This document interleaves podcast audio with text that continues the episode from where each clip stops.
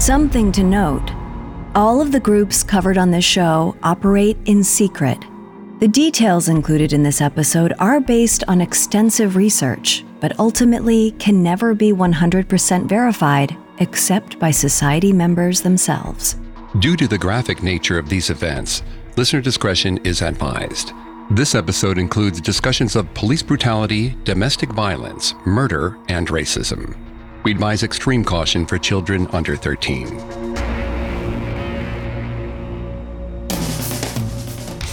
In June 1999, a group of young men in their 20s and 30s tucked handguns into their waistbands and piled into a late model Chevy sedan. As they drove through Lennox, a tiny South Los Angeles neighborhood, they were on high alert. After all, Lennox was home to street gangs like the Lennox 13 and factions of the Crips and Bloods.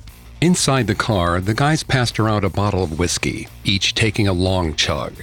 Then they gave it to the youngest of the group, a fresh faced recruit in his early 20s, with a buzz cut and nervous eyes.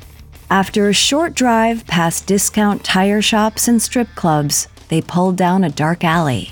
The men checked their sidearms and led the recruit into the back of an unmarked business. Inside, the guys handed the business owner a stack of cash and a piece of paper, but they weren't here for drugs or guns. The store owner was also a tattoo artist, and he used the paper to stencil a tattoo on the recruit's leg. Soon, an image emerged from the ink and blood a grim reaper with a scythe overhead. The others lifted their pant legs to reveal matching tattoos. They were all part of a gang, the Lennox Grim Reapers. But they were hiding another secret. Each of them was a law enforcement officer with the Los Angeles County Sheriff's Department.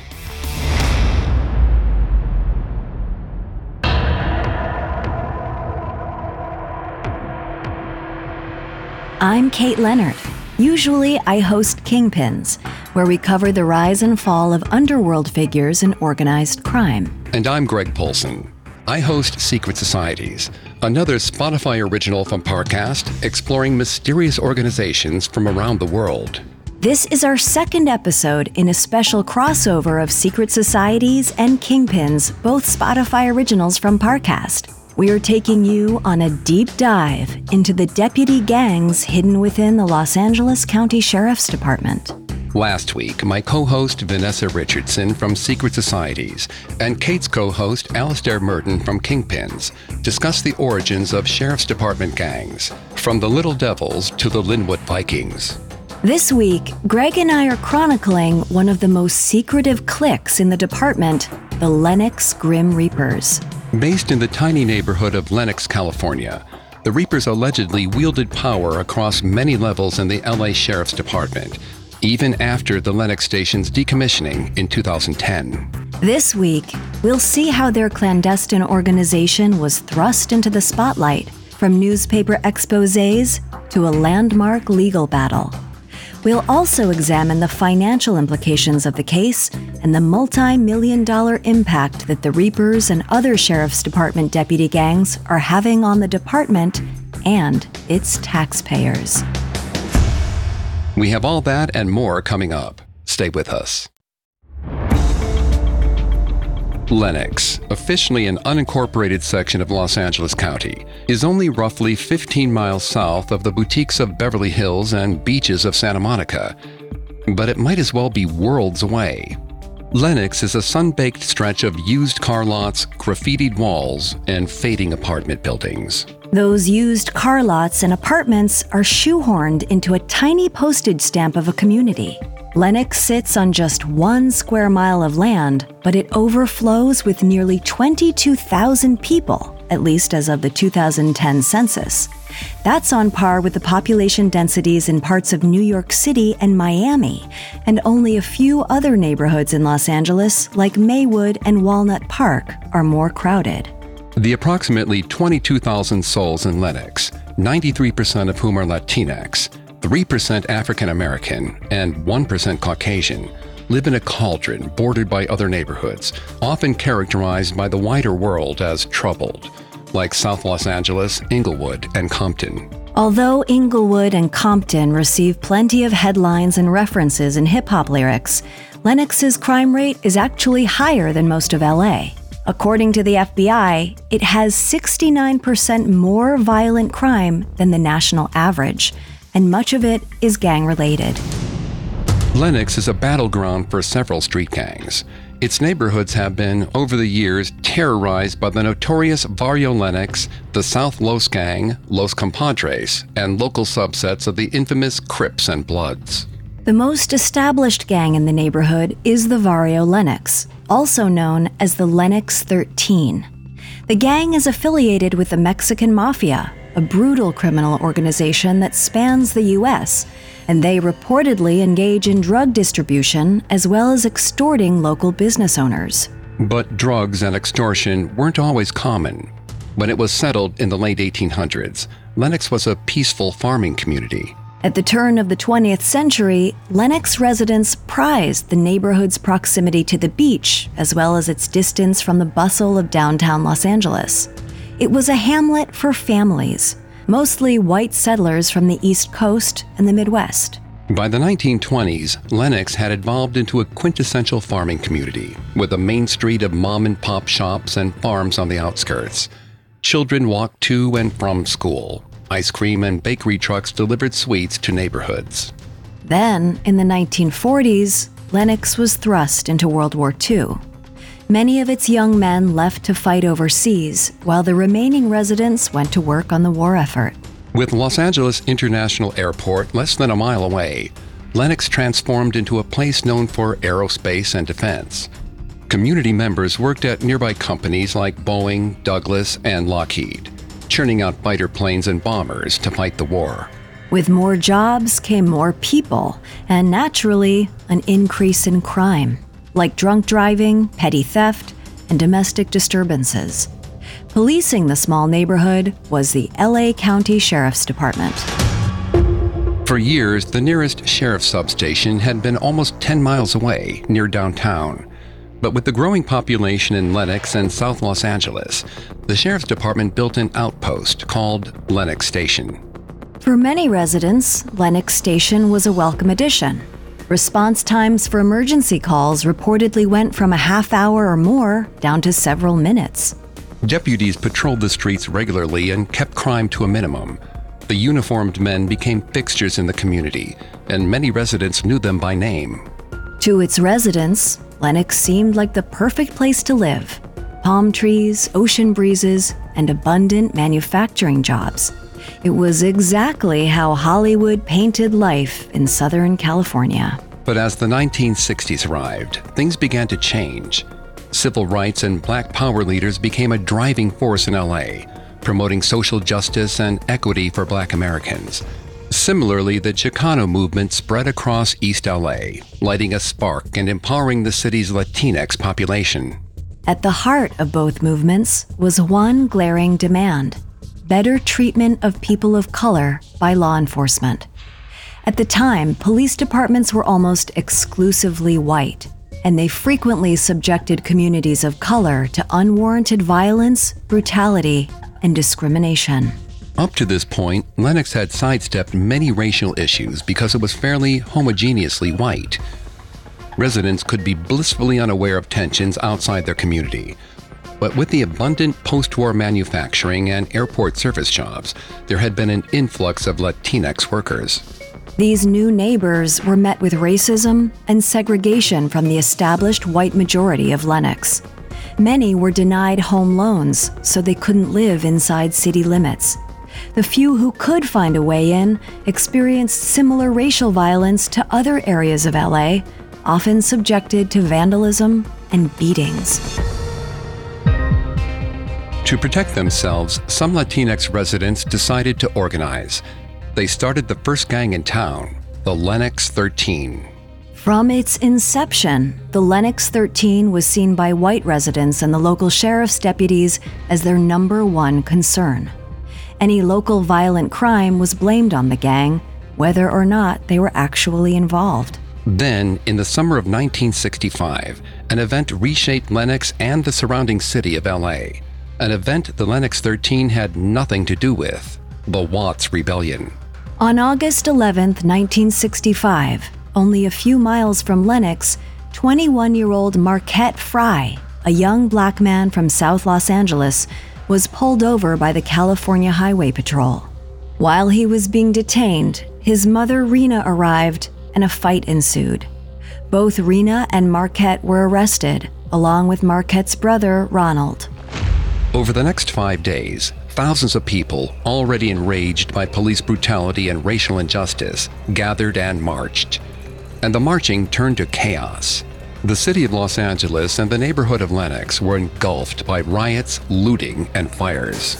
Though the initial arrest was effected by the Highway Patrol, all law enforcement agencies in LA became involved, including the Sheriff's Department and its Lennox station. On August 13th, two days into the riots, the first fatality occurred.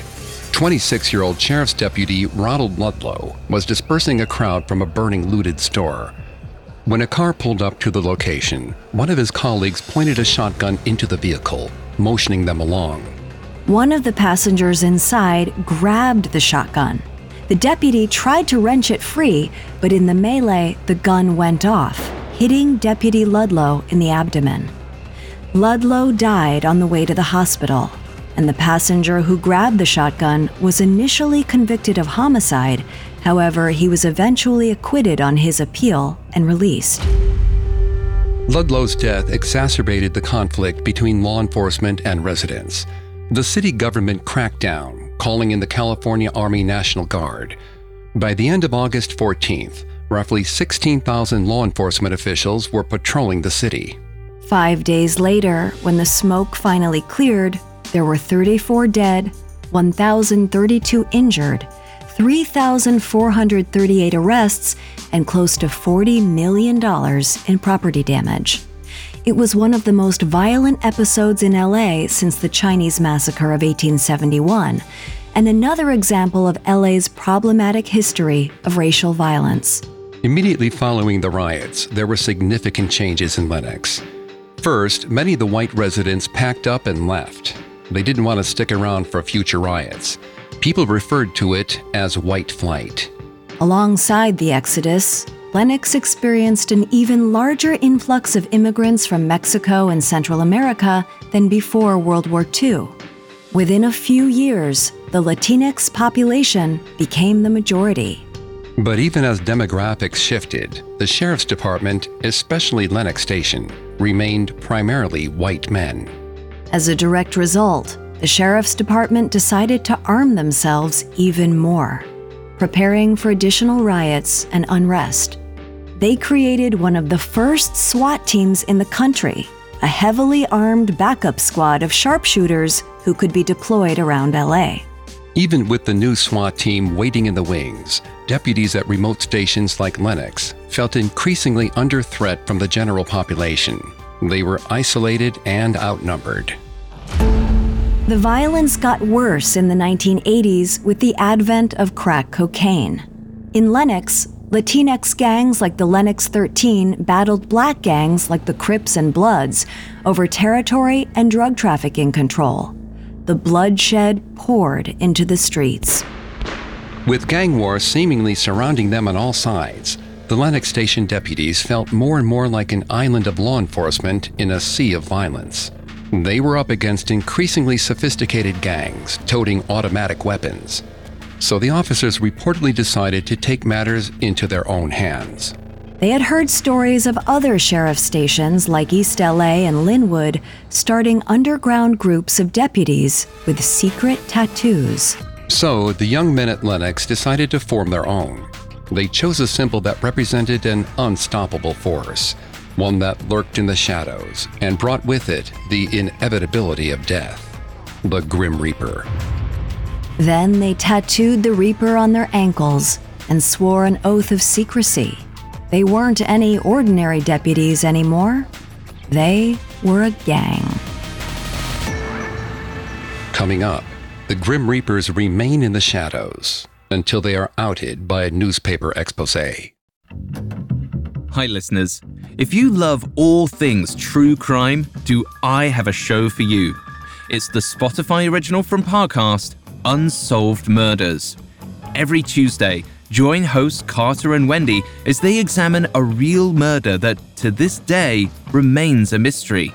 Part dramatic podcast, part old time radio show, Unsolved Murders uses an ensemble cast of actors to take you on a journey through the crime scene and its ensuing investigation.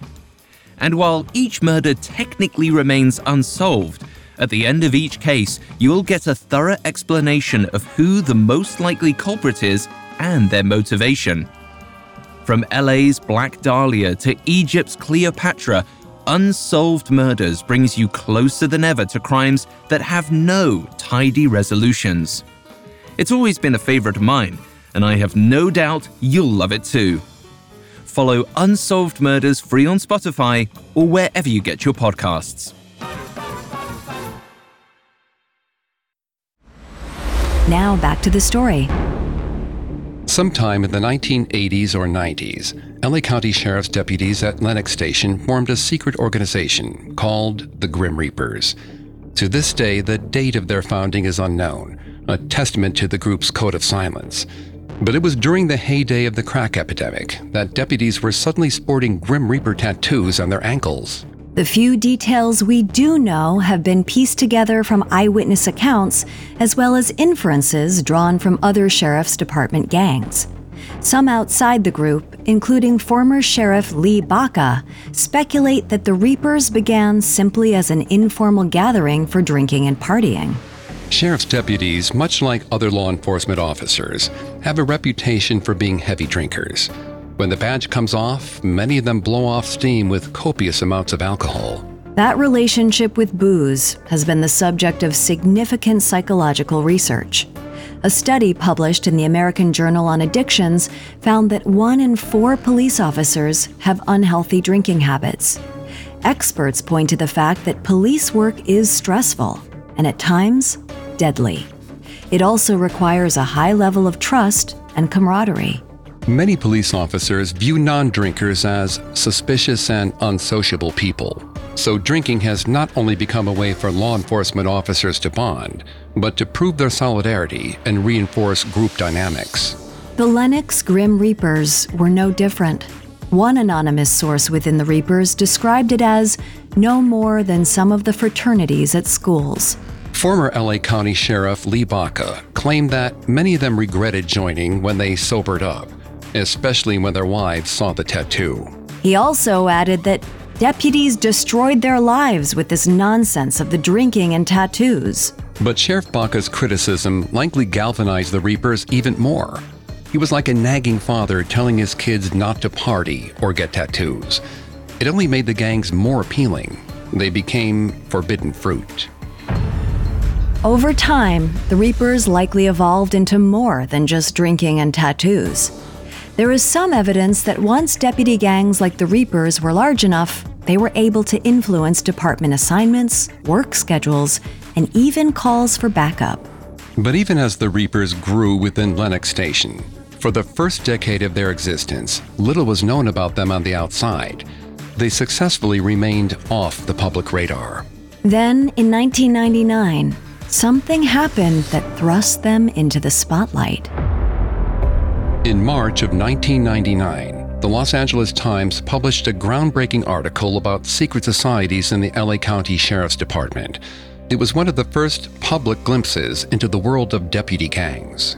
The article exposed numerous groups like the East LA Little Devils and Lynwood Vikings.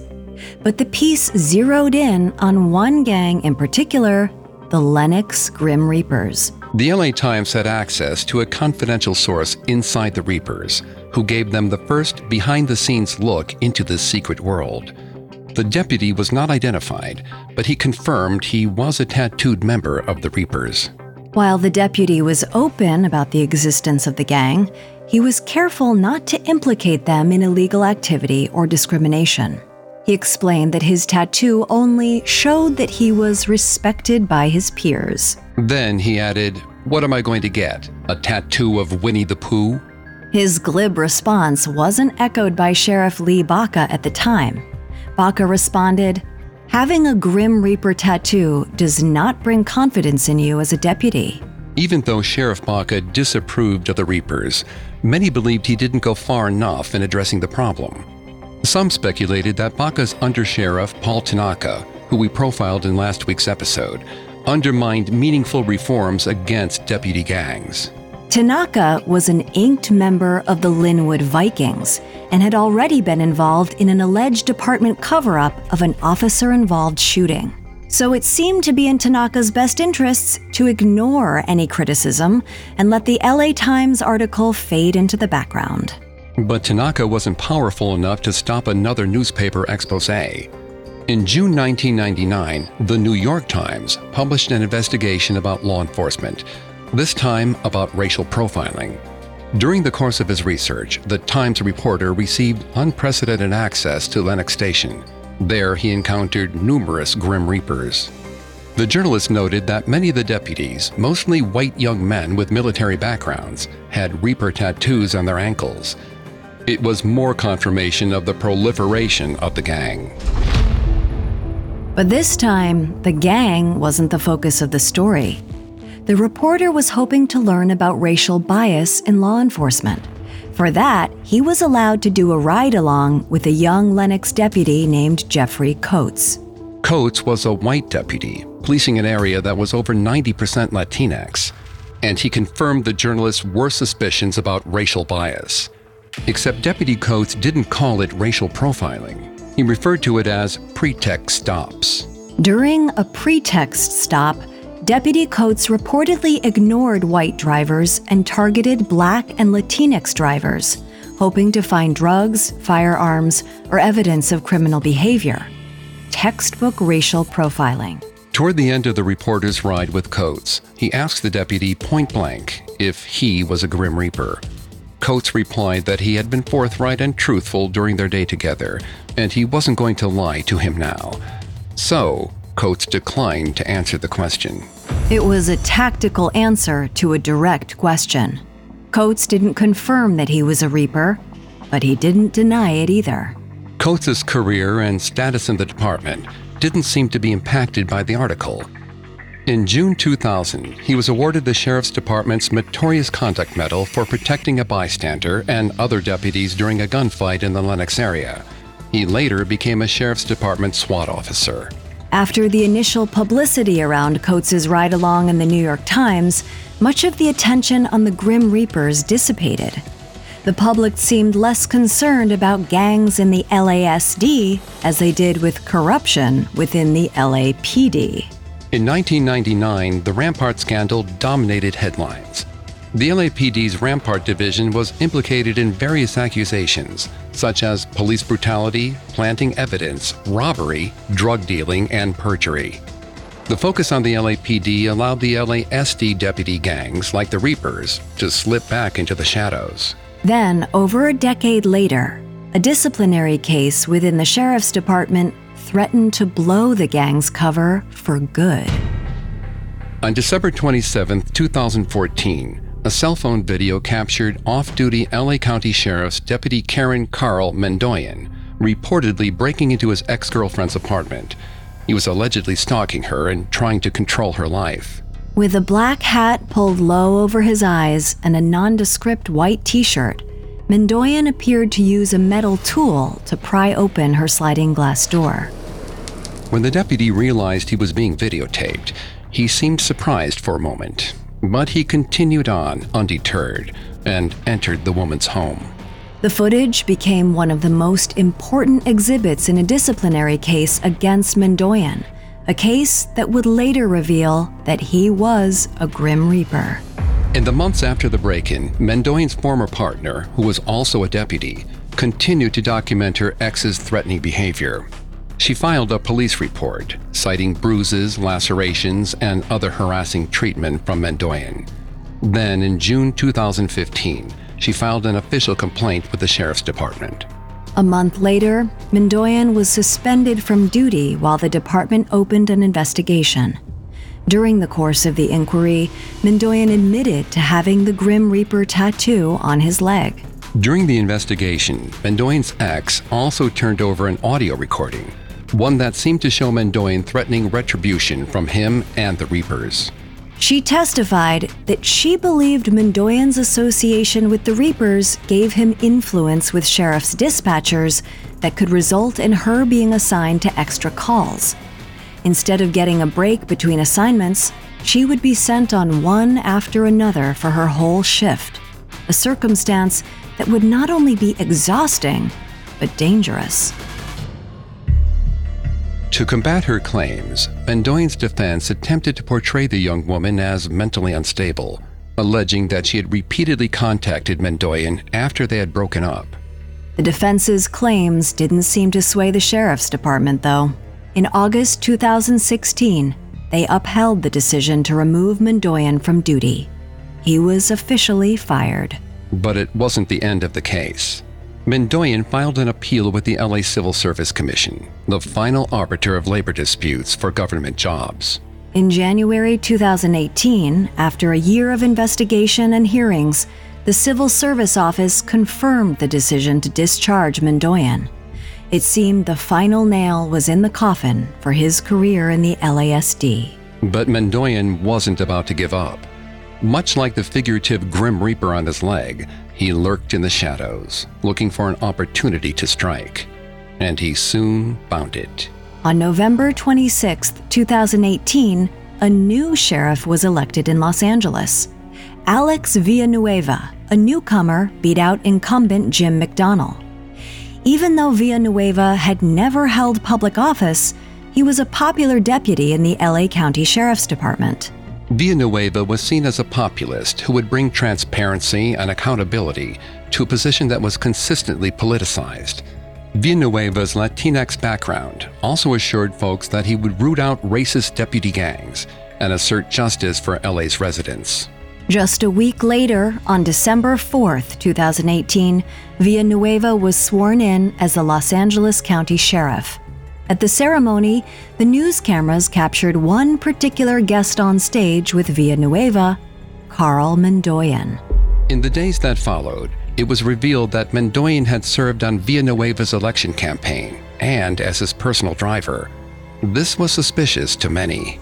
Three weeks later, on December 28th, Mandoyan was reinstated as a deputy. It was a shocking development for those involved in Mandoyan's case. Critics of the sheriff's department pointed to this as a clear example of a quid pro quo between the new sheriff and fired deputies. For his part, Sheriff Villanueva denied any wrongdoing. He claimed the evidence against Mandoyan was flimsy, so he deserved to be reinstated. But the county saw things differently. Two months later, on February 28, 2019, the County of Los Angeles Auditor Controller notified Mandoyan that Sheriff Villanueva didn't have the authority to rehire him. The county ordered Mandoyan to return his gun and badge. Like a showdown in the Old West, both sides refused to budge. What followed was a lengthy legal battle between Villanueva and the county. Villanueva argued that Mandoyan's disciplinary hearings had been flawed. LA County maintained that Mandoyan's hearings had been handled properly and that the sheriff has limited power to appoint deputies. At the time of this recording, the case is still being litigated and has allegedly created significant conflict in the department. It's also served to highlight the apparent power of sheriff's department gangs like the Grim Reapers. As a result, the once secretive Reapers were now at the forefront of news and public awareness. They seemed to hold significant sway in the department, even with the sheriff himself. But in appealing his case to such a high level, Mandoyan may have inadvertently caused the unraveling of the Grim Reapers. The Reapers were no longer only impacting residents in Lennox, they were costing taxpayers millions of dollars. Up next, the Grim Reaper's downfall might not be their violent behavior, but their price tag. Now back to the story. After years of operating in secret, the Lennox Grim Reapers were exposed in 1999. That year, articles from the Los Angeles Times and the New York Times spotlighted the Reapers as a group of rogue deputies with tattoos. Then, in 2016, a disciplinary case within the department further illuminated the secretive organization. There were allegations that the Reapers intimidated other deputies with threats of violence and dangerous work assignments and held unusual influence within the department. Despite those significant revelations, perhaps the most headline grabbing part of the case was the price tag of the legal fees. The case of former Deputy Caren Mandoyan was costing the county upwards of $1,500 per hour. And it was the result of an unusual legal dilemma. The government was, in essence, suing itself. LA County, led by the Board of Supervisors and Auditor Controller, filed a lawsuit against the LA County Sheriff's Department and Sheriff Villanueva. Both the county and sheriff hired specialized private attorneys. By one account, there were at least a dozen lawyers working on the case.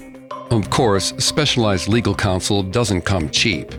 According to a report by a local news station, the Board of Supervisors legal team cost $495 per hour. But that's a relative bargain compared with the lead attorney for Sheriff Villanueva, who is reportedly being paid $1,120 per hour. Those fees add up quickly. According to Villanueva, the case has cost the county close to $3 million so far, and there's no end in sight. Even more shocking, perhaps, is that Villanueva and the Board of Supervisors aren't footing the bill. LA taxpayers are. And attorney fees are only the tip of the iceberg when it comes to the gang's financial impact on LA County and its residents. There are also millions of dollars of legal settlements stemming from deputy gangs like the Grim Reapers. One of the earliest financial blowbacks from LASD deputy gangs came in 1996 with the Lynwood Vikings. The county settled a class action lawsuit in which residents accused deputies in the gang of discrimination and intimidation tactics. The Vikings, who we learned about last week, were running, according to U.S. District Judge Terry J. Hatter Jr., a quote, neo Nazi white supremacist gang out of Lynwood Sheriff Station. To settle the charges, the county paid $9 million. The majority of it, $7.5 million, was distributed to 80 residents who reported being on the receiving end of the Vikings' excessive force. The remaining $1.5 million was earmarked for retraining deputies. And that was just the beginning. Within the next decade, more suits were filed against the Sheriff's Department in connection to secret gangs of deputies. In 2008, inmates of LA County Central Jail accused sheriff's deputies of brutality. One of the men, Heriberto Rodriguez, testified that deputies beat and choked him until he blacked out. Instead of seeking medical attention for Rodriguez, the deputies used a stun gun to shock him back to consciousness. Once Rodriguez was awake again, the guards allegedly used the stun gun to shock him on his chest, legs, and even his testicles. Then the deputies smashed him on the head with a flashlight, fracturing his skull. In addition to the brutal beatings, Rodriguez testified that several of the deputies were members of a secret clique. In other words, a gang. Rodriguez didn't identify the gangs, but at the time, Central Jail was terrorized by two organizations of deputies the 2000 Boys and the 3000 Boys. The 2000 Boys worked the second floor, the 3000 Boys appropriately the third floor. Rodriguez was an inmate on the third floor. It was never confirmed whether the deputies who beat Rodriguez were part of the 3,000 boys. However, the county ended up settling the case for close to a million dollars, and it reimbursed Rodriguez and other plaintiffs a whopping $6 million in legal fees. But deputy gangs didn't just target prisoners and civilians. In 2014, a complaint was filed by a veteran female deputy. She claimed East LA Station gang members sexually harassed, threatened, and demanded sex from her as part of training.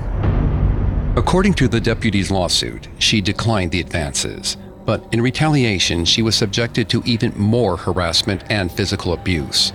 At one point, she found a dead rat placed conspicuously under her car. The retaliation wasn't only metaphorical, it soon devolved into dangerous physical threats, too. In one instance, she was run off the road by another deputy. To sweep the case under the rug, the county wrote a check for $1.5 million. But that was chump change compared to what was on the horizon. In 2019, the county settled another case against the infamous Lynwood Vikings, this time for $10.1 million. This time, it involved a wrongful imprisonment case stemming from the 1991 murder conviction of a 16 year old named Francisco Carrillo. Carrillo was accused of being the triggerman of a drive by shooting in Lynwood. When Lynwood Sheriff's deputies couldn't find a suspect, they pinned the murder on Carrillo. The young man spent 20 years in prison until the Innocence Project took on his case. They were able to convince the court that Carrillo was falsely imprisoned, specifically due to corrupt Lynwood Vikings. With Mr. Carrillo's recent settlement of $10 million, LA County taxpayers have now shelled out over $55 million to pay for the misconduct of Sheriff's Department deputy gangs. That price tag doesn't come close to compensating victims and families for the pain and suffering caused by these groups. But hopefully, it will motivate the county and residents to demand justice and accountability from the sheriff. Only time will tell. In the past, some of the problematic stations have been closed down in the hopes that their gang will disappear as well. As we saw last week, the notorious Lynwood station was decommissioned and reorganized into the nearby Century Station. Coincidentally, in the years following the revelations about the Lennox Grim Reapers, Lennox Station was also shuttered. It too was replaced by a brand new facility, this time in South Los Angeles. But shiny new sheriff stations have been built for the department in the past and have done little to change deputies' behavior. After the fresh paint has faded from the California sun, what's left are echoes of the past, from corrupt sheriffs to vigilante deputies.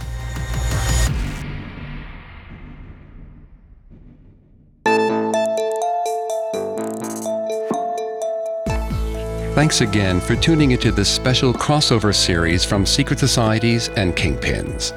We'll be back next week with part three and a deep dive into the Wild West vigilante origins of the LA County Sheriff's Department and one of their most enigmatic gangs, the Jump Out Boys.